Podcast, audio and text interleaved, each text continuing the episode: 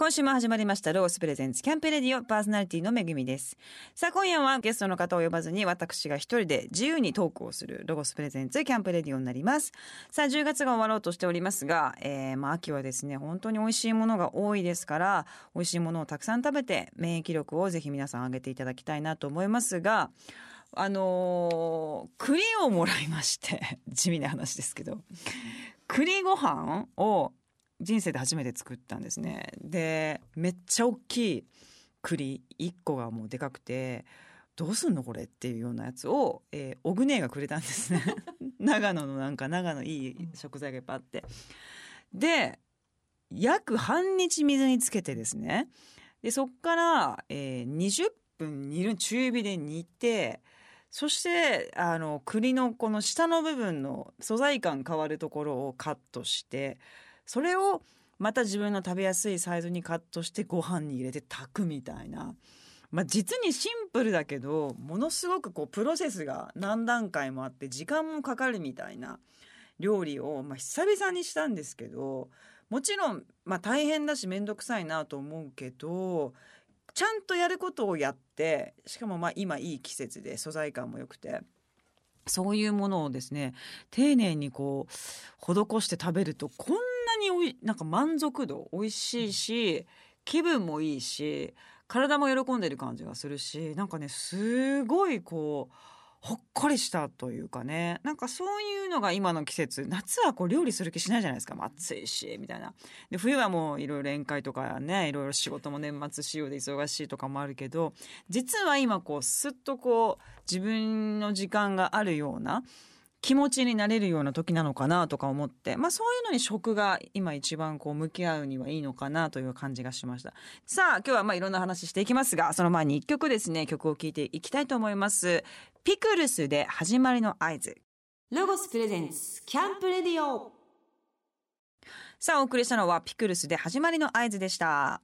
この番組の5週目スペシャルでは毎回自由にお話をさせていただいておりますが、えー、私最近仕事はですね10月の11日スタートの「極主不動」というですね、えー、ドラマがありまして今その撮影を絶賛しております。12月ぐらいまでやるのかな。えー、おっさんずラブとかですね、まあ、黒い住人の女とか、浦安鉄筋家族とかのチームなので、まあ、相当私はもう何度も何度も何度もやっている人たちで、で、今回のルトー監督っていうメイン監督がその作品を全て、まあ、手掛けられてる人で、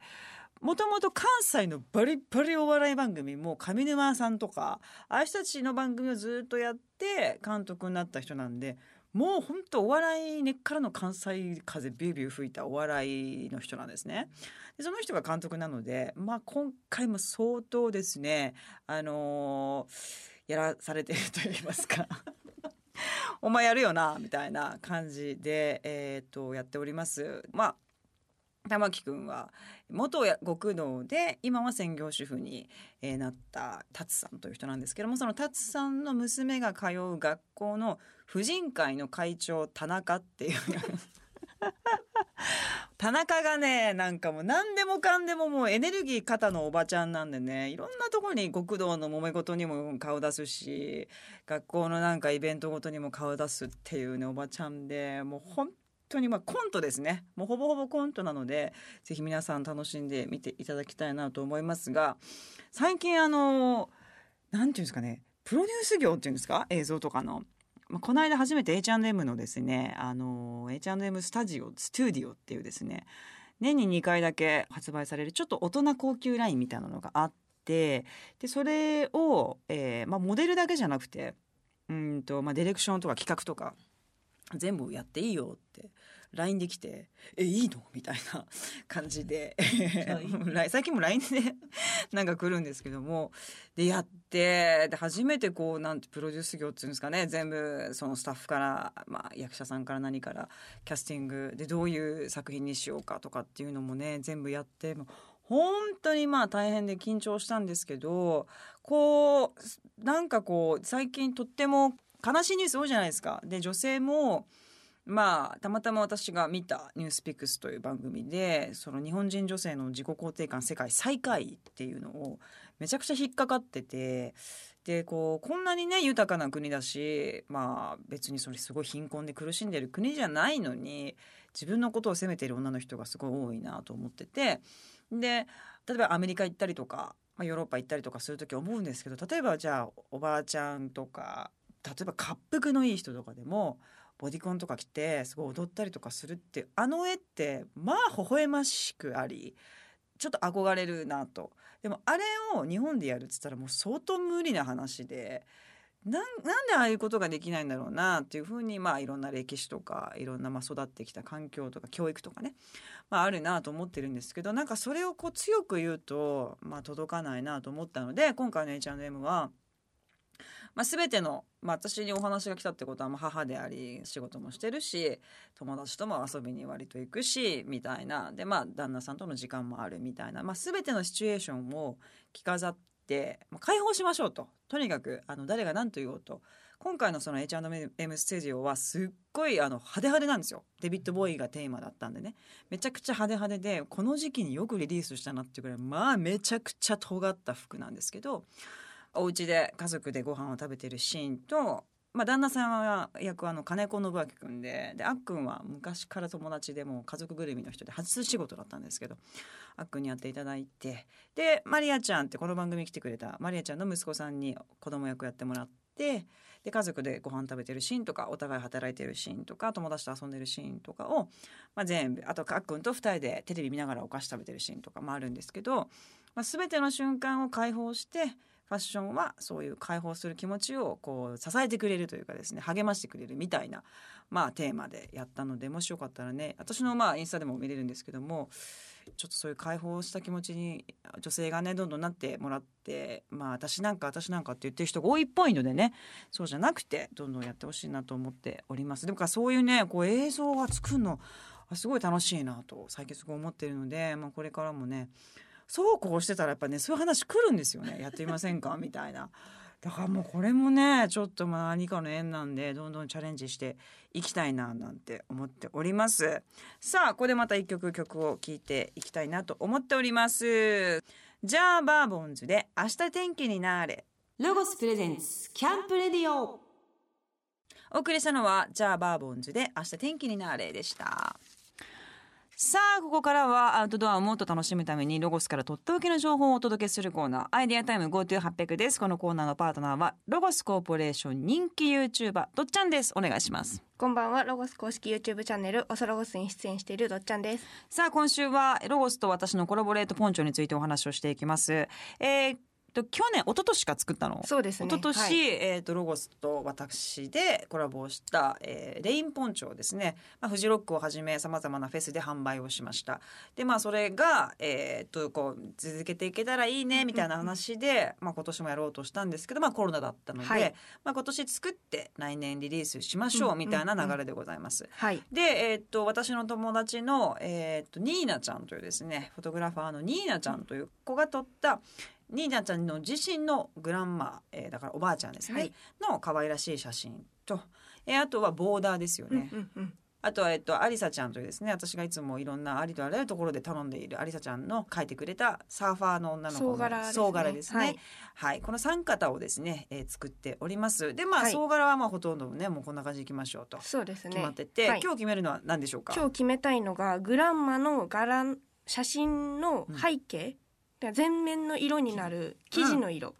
が赤って話だったんですけど、その赤の部類がいっぱいあるので。る。いろんな赤がありますからね。こうやってこう色見本でパントーンというですね色見本見て今日は決めていきたいなと、ははいいこの思うんですけれども。どんな赤をでも真っ赤だとさちょっとハードルがねそうですよね。やっぱ高いバーガンディーみたいなもう最近この化粧品買い行っても赤でとかバーガンディーですか？みたいな。オレンジのアイシャドウあレンガですねみたいな。絶対赤とかオレンジとか言わないんですよね。そう最近もうねむ難しいんですよ。難しい赤とかレッドとかオレンジとかじゃないんですそうなんです。あでもこのくすみ系のちょっとブラウン寄りの赤可愛いんじゃないですか？可愛いですよね。ね。グランマおばあちゃんの白黒じゃないです。どんな写真だったっけ？サングラスをこうあー。こう持ってるおばあちゃんの写真。ちょっと。色でもなかったですよねそうですね。やばいね。でもこれ写真がないとでもあれだね。これですね。あオッケーオッケー。それを、えー、とカラーでやるんだっけ、っはい。てことは。あーバーガー。でもこの201ぐらいがいいのかな？あんまりブラウンすぎてもなんかこの写真が結構パキッとしてるからね。201か202がいいかな。えー、なんかでも茶色すぎちゃうかな。あそうそうそうそうそうそう。あそうそうそうそうそうそう。おーちょっと綺麗。ィ茶色に近い。なんかちょっと茶色近いですよね。でもこの辺か。パープルもうちょっとパープル。パープルも結構入ってるんだな。216 216これでもサンプル見れないですもんね。もうワンパターンしか見れえない、っとサンプル生地取りできますあできますか、はい。あじゃあさっき言った216と201、はい。ちょっとできるか確認します、187バーガンディが187ですか？じゃあその七一八八。じゃあ18 18台が飛んなんか飛んじゃってます？19になっちゃうちょっと探してみますこれも。ありがとうございます。おはい。願いいたします、あ可愛いと思います。あれなんですよ。ベージュのベージュも決めたくてボボーーダーのねそうだよね。黒とベージュのそうだよね。黒はいいんだけどね。はい。えーっとボーダーのベージュの色ね。なんか黄色っぽくするのか茶色っぽくするのか、でもあんま薄いとあれだね。うん。多分良くないのかなって。なんか茶色っぽく色でも可愛いなとうんうん。いいかもね。黒とちょっと合わすとね黒がうん。強いから、で155か156 155か156、うん。あとはちょっとオレンジっぽくなっちゃう。あでもどうだろうな。あでもこれぐらいくすんでる方がいいわ。くすんでた方がいいと思くすんでた方がいいんですか？うベージュの色はくすんでた方が多分おしゃれだと思います。うーん。なんかくすみブラ、うん、ベージュの方が。くすんでるとなんかダメ？みたいなそれは肌だけです。くすんでんのは肌だけがダメで。あとは全然もう服だってなんだってくすみくすみレンガって言ってましたからアイシャドウのあのお姉さん。あくすみピーチレンガみたいな。もう何がむずさっぱりわかんないですけど。くすみらしいですよ今年のアイシャドウは。そうなんですね、はい。知らなかった。そうなんです。お願いいたします、てあとピンク寄りのオレンジ。あテラコッタですか？テラコッタテラコッ植木鉢じゃんテラコッタですねレンガと。レンガとテラコッタでよろしいですか？みたいな。すごいことになって。植木鉢です植木鉢が流行ってるみたいです今。そういうね。お願いします。そう。あと大丈夫かな？はい。そんで一応完成がですね、はい。2021年の2月のロゴスの展示会でサンプルをお披露目おっしてとっとちょっと前回作ったのが梅雨に間に合わなかったんで今回は梅雨頼むよ。に間に合わせたいと。絶対にもう 梅雨に一番いるんだから、はい、おなので願いします。発売は5月ぐらいを目指してちょっと梅雨の前、まあまだもう相当時間ありますからね。そうですね。でももう11月には工場にこう依頼をかけていかないと工場の予約ラインが取れないらしいので かしこまりました。急にここダダダダッと動いていこうとあ思って。のじゃあ LINE で何かあったら言ってくださわかい。とっても可愛いのができそうなので、うんうんうんあの形は本当にもう私の中で完璧な、はい。あのそうですね。形だと思ってますし。まあ本当にあの雨でお迎えに行く時もそうですしもちろんフェスでもうんうん。もう大好評でございましたので、はぜひぜひ来年はねフェスができるようにお祈りしながら、えーはい。発売も楽しみにしていただきたいなというふうに思っております。さあここからはまた曲をですね聴いていきたいと思います。10フィートシエラのように。ロゴスプレゼンツキャンプレディオ。お送りしたのは10フィートでシエラのようにでした。えーっとじゃあここからはですね私がまた自由に話をしていきたいと思いますけれどもさああの実はですね私が、えーやっておる金沢のカフェタモンは、まあ、パンケーキミックスを5月ぐらいに作って出したんですけど第2弾の商品でパンケーキサンドイッチというものを開発しました。これはですね幕開けという最近まあテレビで CM もやっておりますけれども幕開けのクラウドファンディングシステムで、えーまず第1弾は、えーリリースということでめちゃくちゃ美味しくできたんですよ。で皆さんのもとに冷凍で届くと思うんですけども8時間ぐらい解凍していただいて、えーそれで召し上がっていただくんですが、まあ、こんなね解凍して、まあ、ぶっちゃけ自分の店のもんですけどふわふわのままこんな食べられるんだっていうのをまあ私自身超感動していて。でこれもまたですね、まあ、うちの子たちが考えて、えーもちろん作ってるんですけども今回まあ工場さんに、えーお願いをしないといけない数になったので、えー前田製菓さんというですね、まあ、石川県にある工場の方たちでで、まあ、私も行ったわけですよ。でご挨拶があってもうなかなか校長も全部断られて今大変コロナでねそんな新規の商品なんか作れるかみたいな感じででたまたまうちの従業員のなんか友達が働いてるジムでみたいなそんなところからあのお願いを細い線で「マジで!」みたいな「あったな!」みたいな感じで。行ったらですねもう梅宮達夫さんみたいなもう滑腹のいい豪快な社長さんがいらっしゃってでまあその方がですねなんと鉄板からなんか全部買ってくれてですね瞬間冷凍機とかで蓋を開けてみればもううなぎパイとかもういろんなそうそうたる見たことがあるお土産の1800種類を作ってる工場さんだったんですね。だから空港とかホテルとかそういうところにこうずっと卸してるらっしゃる方ででその方たちも、まあ、このコロナになったので全部ストップしちゃったんですね。お土産の発注って。今もう観光業が全て止まってましたから当時は特にね。だからもううちとしても新しいことをしなきゃいけないんでそのタイミングで、まあ、タモンさんにお話をいただいて2つ返事でっていう感じで、まあ、引き受けてくださってでその社長さんっていうのはもう3代目ぐらいの社あの会社なので、まあ、家族かななんて思ってたらたまたまバイトから入った もうすごいガッツのあるバイトからの成り上がった社長さんでらしてだからもう商品も作れるしパンケーキももちろん焼けるしだからその社長さんのこうなんていうの気持ち牛乳はもっとこうやったらええとか粉はもっとこうやとかっていうその社長さんのノウハウも入ってるしでああいう工場って機械じゃないですか。でああいう機械ってどこで売ってんのって話じゃないですか。であれって全部オリジナルなんですってね。だから今回も全部オリジナルで作ってくれてでうちはももちろんそんなにはかかってないんですけど結構全部2億とか3億とか、このレーンはこうでここは鉄板にいきなりなっててかこっから袋詰めみたいな。そういうのもその社長さんはもう自分で全部作ってるんですよね。パーツ組み合わせてみたいな。でわしはあの趣味は家づくりじゃとか言って趣味？どういうことですか？家で家ですか？みたいな。趣味で家とか作れるんですか？ほうみたいな。6年間勉強したけえなみたいな。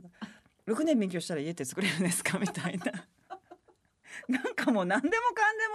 スケールでかいおあのお父さんでら社長さんでいらっしゃってもうとても気があってですね。あの本当になんかそういうですね、まあ、みんな危機的状況だったんですけどなんかこうたまたま細いこのパイプでつながってめちゃくちゃ合致してで今はもう本当にいい環境を築いてですねそんなあのみんなの思いが詰まったあのパンケーキサンドでとってもあの美味しくできてます。感動してますのでぜひ食べていただきたいなと思います。さあまたここで一曲聴いてください。ホフディランで風の誘いで。ロゴスプレゼンツキャンプレディオ。お送りしたのはホフディランで風の誘いででしたえーっとまあいろんな健康のお話とかねあのこの番組でしてるんですけども最近私の友達が教えてくれた本がありまして「最高の体調」という本で私もあまりにも良すぎてもうこんなボロボロになってますけれどもあのインスタにもアップしております。でこれってどういう本かっていうとまああのまあいろんなこう科学者世界的にこう有名な、まあ、頭がいい科学者の方たちが、えーとまあ、精神面とか、まあ、あと肉体面とかいろんなありとあらゆるその人間の健康というものに対して、まあ、実験をしたんですねいろんな人が。でありとあらゆる実験をした中での一番いいところを、まあ、パートに分けて書いてくれてる具体的に書いてくれてるから、まあ、実践とってもしやすくって、まあ、例えばですね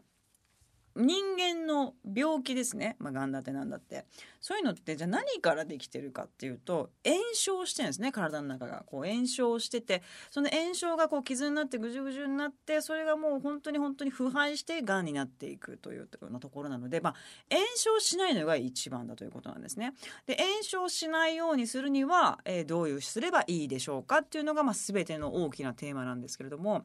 例えば人間はこうやっぱそもそも自然のところに、まあ、自然体じゃないですか。で自然なんだけど私たちがまあ最近自然に特に東京に住んでる人たちは触れられていなくてじゃあもう嘘でもいいんですって。モニターに映ってる緑とかでもいいから見ると脳内のストレスのパーセンテージがもう30%ぐらい軽減されるんですって。もうそれは脳科学的に証明をされてるこれは科学の本だから全部こう数字に出てるんですね。で一番いいのは本当はこう通勤の時とかに公園とかを通って森の中とか、まあ、自然があるところを通っていくでこれを1週間のうちに150分歩くとまあだから結構長いんですけどもね無理しなくていいんですけどもうほとんどのストレスが軽減される。とかあと携帯電話を、まあ、結構こう依存して見ちゃう人と全く見ない人では脳内のストレス化が、えー全然パーセンテージが違うと。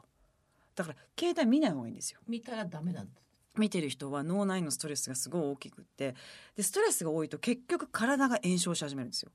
何でも炎症する。だ外的ストレスがあってもそうだし食べ物が悪くても炎症していくっていう。だから携帯を見ないとだから見ないとどうなるかっていうのも書いてあるんですよ。見ないと最初寂しくて失恋したみたいなマインドになるんですって。失恋した時と同じ脳になっちゃうんですって。あの人元気かしら？あもう寂しいなみたいな。でそれが3日ぐらい続いてで4日目からはあでもあの人とはいい思い出だったなみたいな。ちょっとこう浄化されていく。恋愛が終わったけどもなんか過去のものになっていくみたいなのが携帯の距離感として出るみたいなそういうことも書いてあってそうなったらもうもうこっちのもんでで見なければ見ないで仕事の生産性とそのマインドのポジティブ度合いみたいなのももう科学的にもう全然上がってるんですって。で携帯を見ないってこともとっても大事。あとはえっ、とストレ悩みってあの体の中にこうずーっといるいるんだけど何に悩んでるかってぶっちゃけ漠然としてるんですよね。人にこう「えい!」ってやられたから悔しくてうーみたいな人って現代そんないなくって何に悩んでるか分かんないけど先がちょっとこう不安とかなんかだるいとか、まあ、そういうことがずっと私たちのこう体の中に起きているのでこれを、えー、と表面化していく何に悩んでるかっていうのを自分であの言葉にしていたりとか書くことがとても大事でビジュアル化していくってことですね。でそれ言ったらまたこの体の炎症っていうのが収まってるんですって。それぐらい人に言うってことはとても大事。脳内のストレス感ももうは80%か90%ストレスはもう軽減されていて。で親友っていうじゃないですか。みんなね。いるけどなかなかこう全部が全部言える親友って、こう言ってもどうせ分かってくれないかなみたいな風になってなかなか言えないけど本当はいた方がよくって言うと寿命が15年伸びるんですって。何でも言える親友の人、そうそうそう。だからそういうのもとても大事だしあとは私たちってあのトランス脂肪酸っていうものがもう生まれた時はもともとなかった。昔古代人とか。だからトランス脂肪酸っていうのがこう体で消化できるシステムがまだできてない。でもできてないけどあるから溜まって溜まって溜まってそれが炎症になって病気になるっていう。みたいなことが分かりやすく書いてあるので、まあ、全部が全部できないと思うんですけど要はこれから大変なことになりそうじゃないですか。冬になってコロナも分かんないしとか先が見えないから自分で自分をこう楽しくご機嫌にしていくにはどうしたらいいのかって。だ全員だっても余裕はないんだから、まあ、自分であのハッピーにしていくしかないなというところが、まあ、私の中での最近のとっても強い見解でで前なんか読んだそれこそ NHK の番組でやってたんですけど幸福学っていうその幸せな人間はどう感じたら幸せになるかっていうのを、まあ、頭がいいアメリカの先生たちが研究に研究を重ねてみたいなねことをずっとやってるまあこうスピリチュアルっていうよりも科学的な番組だったんですけどその時も赤ちゃんに「はいどうぞ」っておもちゃを与えるじゃないですか。その子が一番欲しそうなやつで「あー」って赤ちゃん喜ぶんですけどそのもらったものを「はいどうぞ」ってまた赤ちゃんが違う子に渡してでその違う子が「うわーめちゃくちゃ嬉しい」ってやってるのを見てる方がもらった時よりも脳内の喜びドーパミンみたいなのめっちゃ出てるんですよね。だから人は人に与えて喜んでる姿を目の前で見るっていうのが一番喜んでるんですよね。ってことはですよそれは大人になってもそうだからまあ大変殺伐とした時代だけどそ今でこそ人にこうなんかこう与えたりとかしてそれを「ああ喜んでる」ってなると自分もハッピーになるからそういう感じで生きていったらいいってなんかちょっと講座みたいになっちゃう。なんだかよくわかんないちょっとワークショップみたいななっちゃいましたがで最近私はそう思っていてなのでね皆さん大変だと思いますけどもまあ最高の体調という本とってもおすすめですしその NHK のね幸福学っていう本もねすごい良かったのでまああの自分で自分をねご機嫌に保っていただけたら嬉しいなというふうに思っております。そういう意味ではまあアウトドアもいいですから一番いいですからアウトドアもぜひねやっていただきたいなと思っております。さあ今週は5週目がある月だけ放送する5週目スペシャルでございました。通常の番組とは少し違うゲストのない番組をお送りしていつもマニアックなね話で本当に皆さん引いてないですかね。まあでもあの本当に私があのゲットした情報なのでやれそうなことがある方はやっていただきたいなと思います。さあ11月のマンスリーゲストは番組初の歌人ですね。短歌を作られる歌人の、えー、笹公人さんをお迎えしてたっぷりと濃いお話を伺っていきたいと思います。さあキャンプレディオは、えー、毎週木曜夜9時半ラジオ日経第一の放送をぜひお聞きください。番組パーソナリティは私めぐみでした。それではまた来週。京都の城陽市にあるロゴスランドがついに GoTo キャンペーン対象店になりました。対象期間は10月20日火曜日から11月20日金曜日のご宿泊者様限定です。対象プランが最大35%オフになりさらには地域共通クーポンの配布も開始します。詳しくはロゴスランドのホームページからお知らせをご確認ください。2021年の新商品先行発売いたします。大注目のゆらゆらハンモックチェアやくるくるクッキンググリルなど面白いアイテムが盛りだくさんの先行発売アイテム。2021年の新商品約300アイテムの中から厳選された18アイテムを10月31日土曜日から入荷次第全国のロゴショップで販売開始いたします。各 SNS でも配信していくのでお楽しみに。ロゴス公式 YouTube チャンネルの「おそロゴス」でも2021年の新商品を一挙大公開しているのでぜひ見てみてくださいこの番組の過去の放送はラジオ日経番組ホームページのポッドキャストから聞くことができます www. ラジオ日経 .jp スラッシュキャンプレディオにアクセスしてくださいロゴスプレゼンツキャンプレディオパーソナリティはめぐみでした。